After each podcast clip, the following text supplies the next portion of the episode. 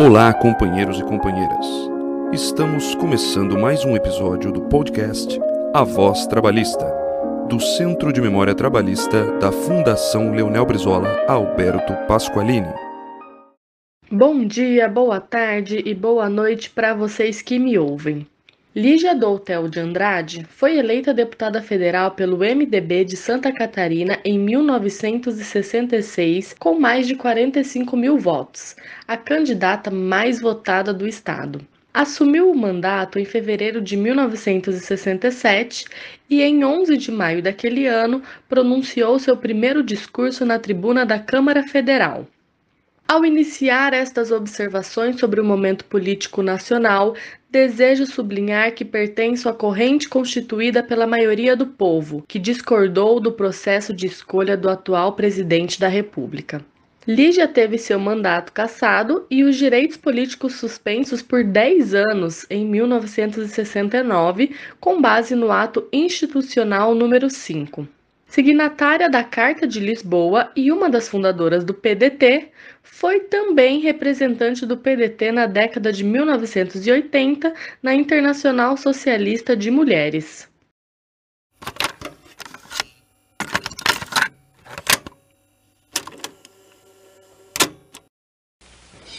Passa-se ao grande expediente. Tem a palavra a senhora deputada Lígia do Hotel de Andrade, primeira oradora inscrita. Senhor presidente, e senhores deputados, ao iniciar essas observações sobre o momento político nacional, desejo sublinhar que pertenço à corrente constituída pela maioria do povo, que discordou do processo de escolha do atual presidente da República. Entendo que o exercício do poder só é legítimo quando respaldado pelo consentimento popular, livre e diretamente manifestado nas urnas. Por isso mesmo, não partilhei da euforia daqueles que saudaram com entusiasmo a ascensão do Marechal Costa e Silva à Suprema Magistratura do país. Comungando embora da sensação de alívio que a nação experimentou com o término do governo do Marechal Castelo Branco. Governo marcado pela subserviência no plano externo e pela violência no plano interno. Pareceu-me prudente observar uma atitude de expectativa, à espera, inclusive, de que a situação nascente confirmasse ou não as esperanças que suscitara.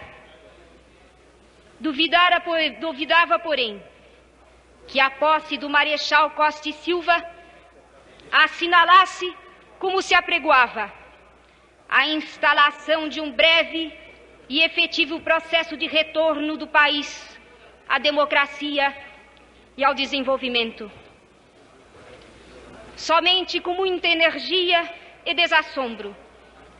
O novo presidente da República poderia, a meu ver, enfrentar com êxito o status autoritário e militarista, tão ao gosto de determinados interesses estrangeiros, implantado entre nós após o golpe de 1964. O Marechal seria convocado a decidir algumas graves opções entre a ditadura e a democracia, entre o desenvolvimento e a estagnação, por exemplo, sob pena de deixar-se aprisionar, cedo ou tarde, pela máquina montada pelo seu antecessor. Ao repelir a ideia da imediata revisão da legislação de ódio e de vingança encontrada, deixou o Marechal Costa e Silva escapar uma excelente oportunidade de mobilizar em seu favor a opinião pública brasileira e de mostrar que eram reais as promessas de humanização do seu governo. Tornava claro, ao revés, que estamos muito longe ainda do pleno funcionamento do regime democrático. Mais ainda, aceitava o estado de ditadura instituído com a deposição do seu João Goulart, conservando abertas e sangrentas as feridas provocadas pela chamada Revolução. O país, sob uma Constituição praticamente outorgada, em vigor a Lei de Segurança Nacional, além de imprensa e outros diplomas que não honram a cultura jurídica nacional. Era de cair no vazio, como ocorreu o apelo de alguns no sentido de que se concedesse um crédito de confiança ao governo que se inaugurava. Registre-se que o novo presidente da República parece pessoalmente inclinado à moderação no que respeita ao uso das leis de arroxo. Mas isto só não basta. Não pode haver democracia num país onde o respeito aos direitos individuais depende da boa ou da má vontade de um homem. Resultado é que, apesar das intenções atribuídas ao Marechal Costa e Silva, a nação vive ainda sob o clima de insegurança. Mais de três anos decorridos do golpe e sob o caviloso argumento não é preciso muito esforço, senhor presidente, nem muitos conhecimentos especializados para se chegar à conclusão de que realmente fracassou a quartelada de abril de 1964. O desastre está claramente exposto numa publicação insuspeita, que é o Estudo Econômico de 1966 da CEPAL, ou seja, da Comissão Econômica da ONU para a América Latina. Este estudo acusa uma vertiginosa redução do produto bruto interno e da renda real para a América Latina, inclusive o Brasil, e com exceção do Chile, nação sob o regime verdadeiramente democrático, que reafirmou em 1966 os progressos econômicos alcançados no ano anterior. Vale ainda destacar que coube ao Chile país que adota uma linha de política externa de afirmação nacional, é irrefutável que somente prejuízos, humilhações e vergonhas internacionais acarretou ao Brasil a filosofia do governo passado, segundo a qual é mais importante a segurança do que o desenvolvimento nacional. Esta afirmação já constitui hoje um truísmo negado apenas pelos que se banquetearam na administração anterior, à custa da desgraça do povo e do aviltamento da nação. Ainda agora, reunidos em Aparecida do Norte, os bispos do Brasil chegam também à conclusão de que, à luz da encíclica Populorium Progressio, o melhor caminho para o país é buscar, a qualquer preço, a sua definitiva emancipação econômica. Senhor presidente, senhores deputados, a nenhum brasileiro é permitido desconhecer, por qualquer motivo, a terrível situação a que o país foi lançado.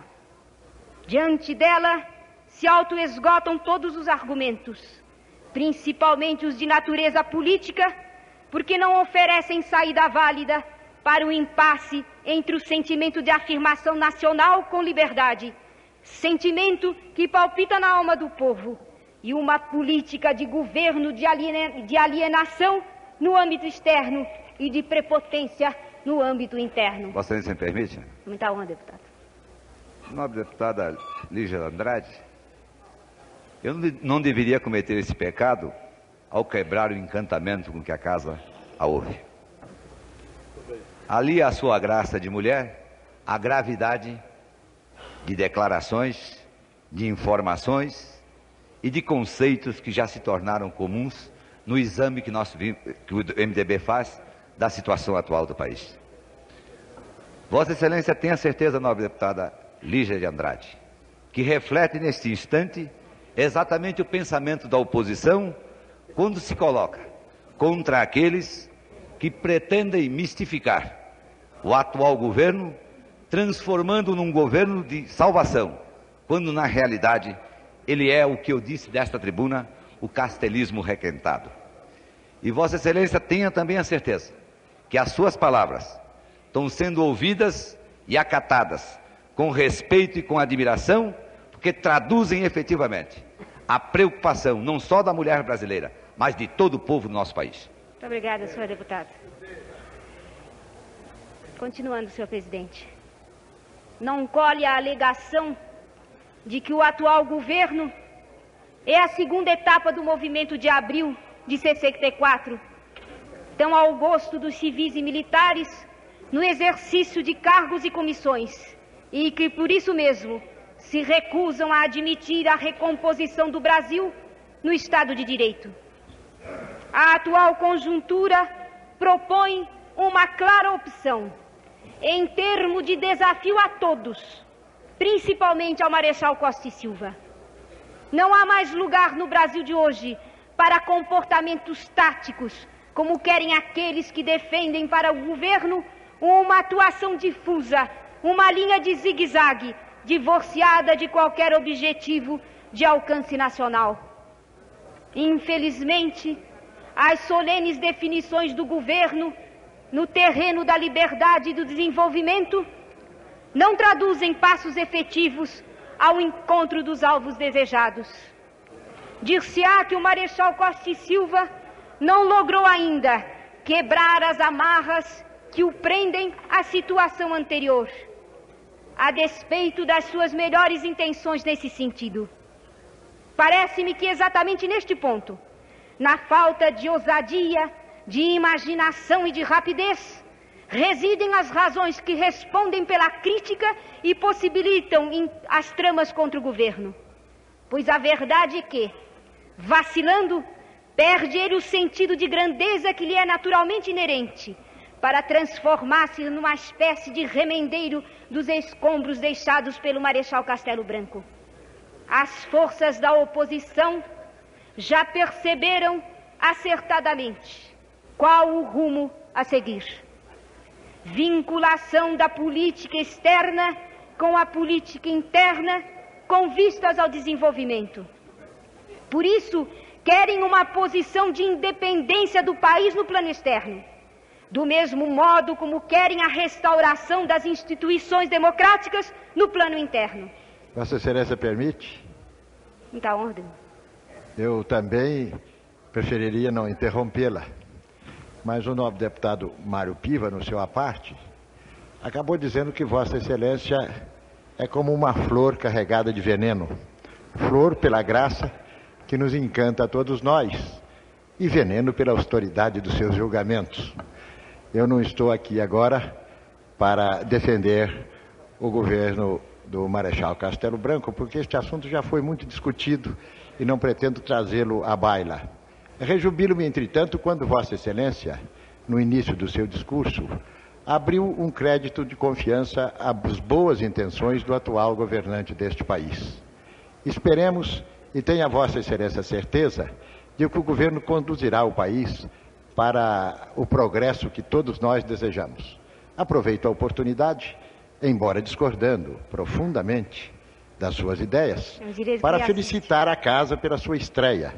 Realmente trata-se de uma aparição, vamos dizer assim, na tribuna, que a todos nos dá profunda alegria, por vermos que Vossa Excelência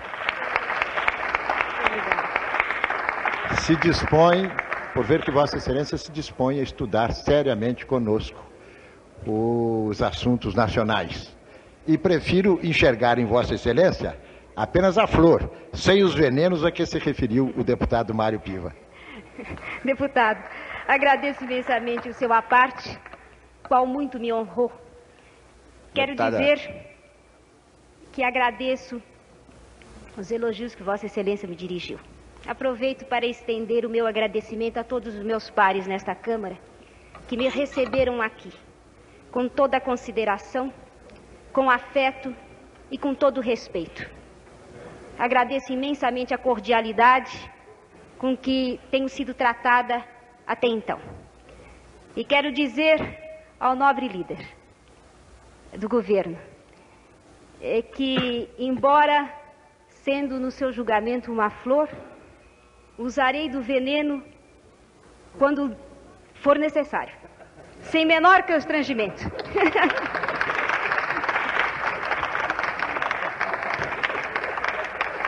Muita honra concederei à parte ao nobre líder Deputada, Mário Covas. Lígia do Tel de Andrade.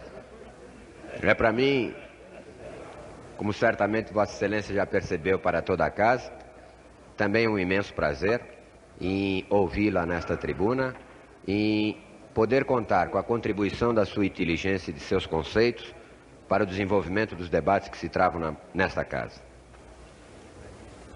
Mas acho, deputada, talvez cometendo uma irreverência, que, a contrário do que disse o líder do governo, o veneno reside exatamente na graça de Vossa Excelência.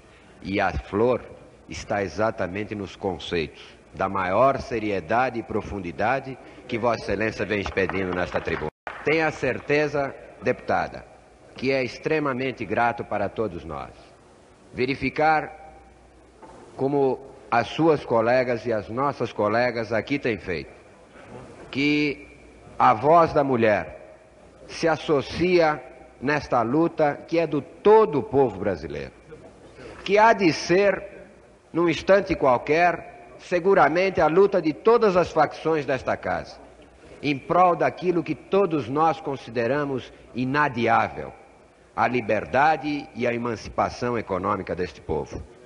É isto, deputada, que está em jogo hoje e é isto que Vossa Excelência traz com absoluta propriedade para esta tribuna.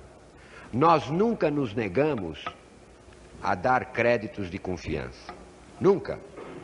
Toda a nossa formulação se baseia exatamente na confiança e na fé. Porque toda a nossa formulação como partido se baseia na crença no povo brasileiro. Toda ela.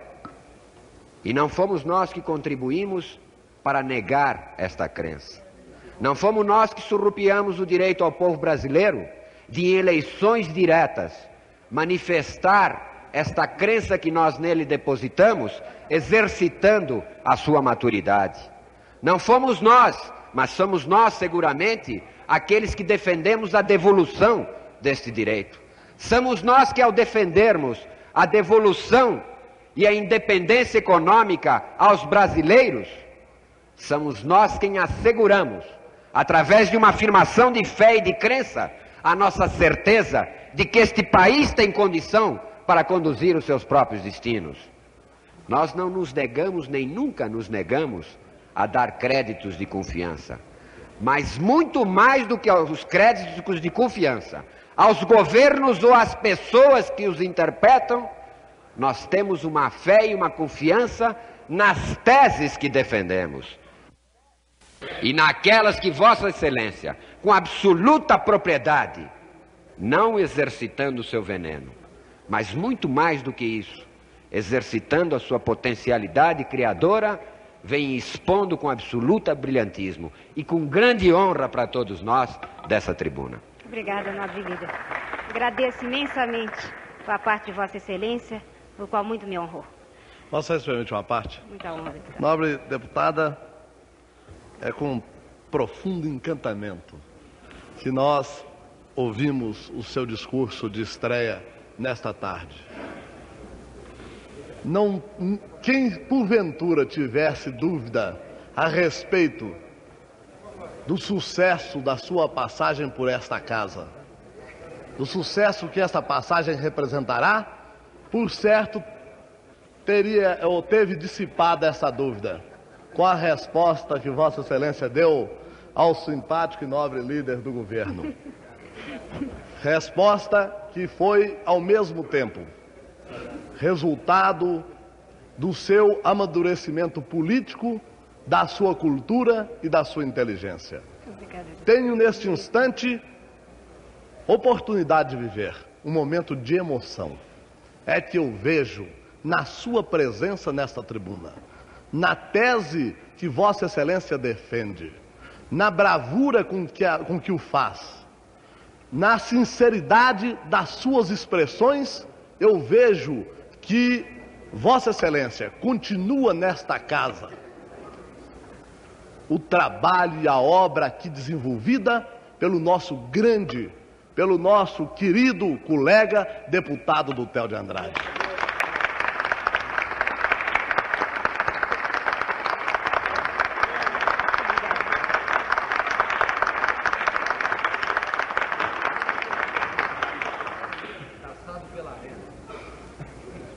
Nobre deputada, eu me felicito por, pela oportunidade que dei a esta casa de, neste momento, prestar uma homenagem ao nosso querido líder, deputado do de Andrade.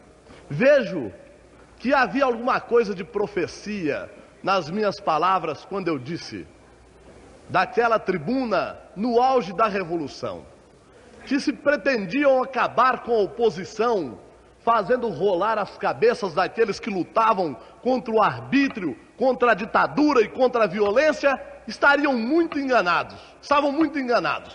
Porque atrás de cada um que caía, haveriam de levantar dezenas e dezenas de novos parlamentares para continuar a sua luta pela verdadeira, pela nossa reentrada no regime democrático. A presença de Vossa Excelência a presença de novos e nobres colegas que estão ilustrando e engrandecendo este plenário. É, sem dúvida alguma, a afirmação da, daquilo que nós ainda há bem pouco tempo dizíamos naquela tribuna. Nós felicitamos a Vossa Excelência e fazemos votos de que Vossa Excelência venha muitas vezes a essa tribuna. Sempre quisemos que esta casa tivesse uma grande representação feminina, porque nós Queremos efetivamente que, através da voz da mulher, que é como que a síntese dos sofrimentos, que tem uma capacidade extraordinária para perceber dos dramas e das lutas cotidianas de nossa nação e, sobretudo, do povo brasileiro, nós tivéssemos oportunidade de ouvir discursos como estamos ouvindo agora de Vossa Excelência e temos ouvido das nossas nobres colegas nesta casa. O meu abraço e as minhas felicitações, não tanto a Vossa Excelência, não tanto ao meu querido líder do Tel de Andrade, mas, sobretudo, as minhas felicitações a este plenário e ao povo brasileiro que mandou para esta casa uma representante do quilate de Vossa Excelência. Obrigada, nobre deputado. E quero responder ao seu aparte, agradecendo com profunda emoção. Permite? Um momentinho. Com profunda emoção a homenagem que prestaram ao ex-deputado Theo de Andrade. Quero dizer que me junto a essa homenagem porque além da admiração que tenho em relação a ele como sua mulher, o tenho também como cidadã brasileira, que vê em Dutel de Andrade um dos grandes líderes desse país, que soube honrar esta casa, soube honrar esta casa, conduzindo a oposição com coragem com altivez e com desassombro, num instante que foi dos mais terríveis e mais difíceis para essa nação. Agradeço mais uma vez a Vossa Excelência a homenagem que prestou a ele e estendo esse meu agradecimento a todos os meus ilustres pais. Concedo a Vossa Excelência o aparte com muito prazer. Permita, minha cara colega, que este pobre peão nordestino, como diria um falecido conterrâneo meu, misture os fios de caruá do seu pensamento agreste ao damasco do seu discurso. Para dizer, deputada Lígia do Hotel de Andrade, que Vossa Excelência, neste instante, quando assoma a tribuna, para defender a grande tese deste momento nacional, que é a da libertação da nossa pátria, me faz lembrar aquelas heroínas da minha terra de Goiânia, em Pernambuco, as mulheres de Tijuco-Papo, que um dia, no alvorecer da nacionalidade, ergueram-se também armas para tomar o lugar daqueles jovens de Mateus Fernandes que iam caindo nas matas, defendendo a terra contra a invasão dos numerosos bátavos. Elas tinham também uma chama a iluminar aquela ação, a chama da defesa da pátria, e essa chama, deputada Lígia do Andrade, que brilha no discurso de Vossa Excelência, ilumina o plenário neste instante histórico que vivemos. Muito obrigada, deputado. Agradeço a. Deputada, me permite uma parte? Com imensa honra. Eu não me com- posso furtar a contingência de roubar um rápido minuto de seu depoimento para, em nome do MDB de Santa Catarina, manifestar o nosso regozijo e a nossa saudação por sua presença na tribuna. Disse o colega da representação pernambucana referências às heroínas de sua terra. Eu lembraria que, em matéria de mulheres, Santa Catarina ainda lidera o Brasil e dá exemplo para o mundo através da figura de Anita Garibaldi, hoje consagrada mundialmente pelo seu heroísmo, pela sua disposição, pela sua coragem e pelo seu arrojo. Nós que acompanhamos na jornada difícil de 15 de novembro o trabalho da ilustre colega, naquele momento em que, sob o tacão discricionário do poder, se amassavam as esperanças do mais simples e dos mais humildes. Nós que vimos, chorando e gemendo, na campanha política em favor de seus pequeninos direitos retalhados e diminuídos, os trabalhadores da nossa terra. Nós que participamos dos trabalhos, das exposições, das manifestações públicas, onde Vossa Excelência foi profundamente aplaudida com o carinho e o vigor da força dos catarinenses, nos regozijamos aqui, em nome do MDB do nosso Estado, pela presença de Vossa Excelência na tribuna. Presença que é uma satisfação invulgar e uma honra extraordinária para o povo de Santa Catarina. Agradeço a Vossa Excelência a parte que me deu. Senhor Presidente, continuo o meu discurso.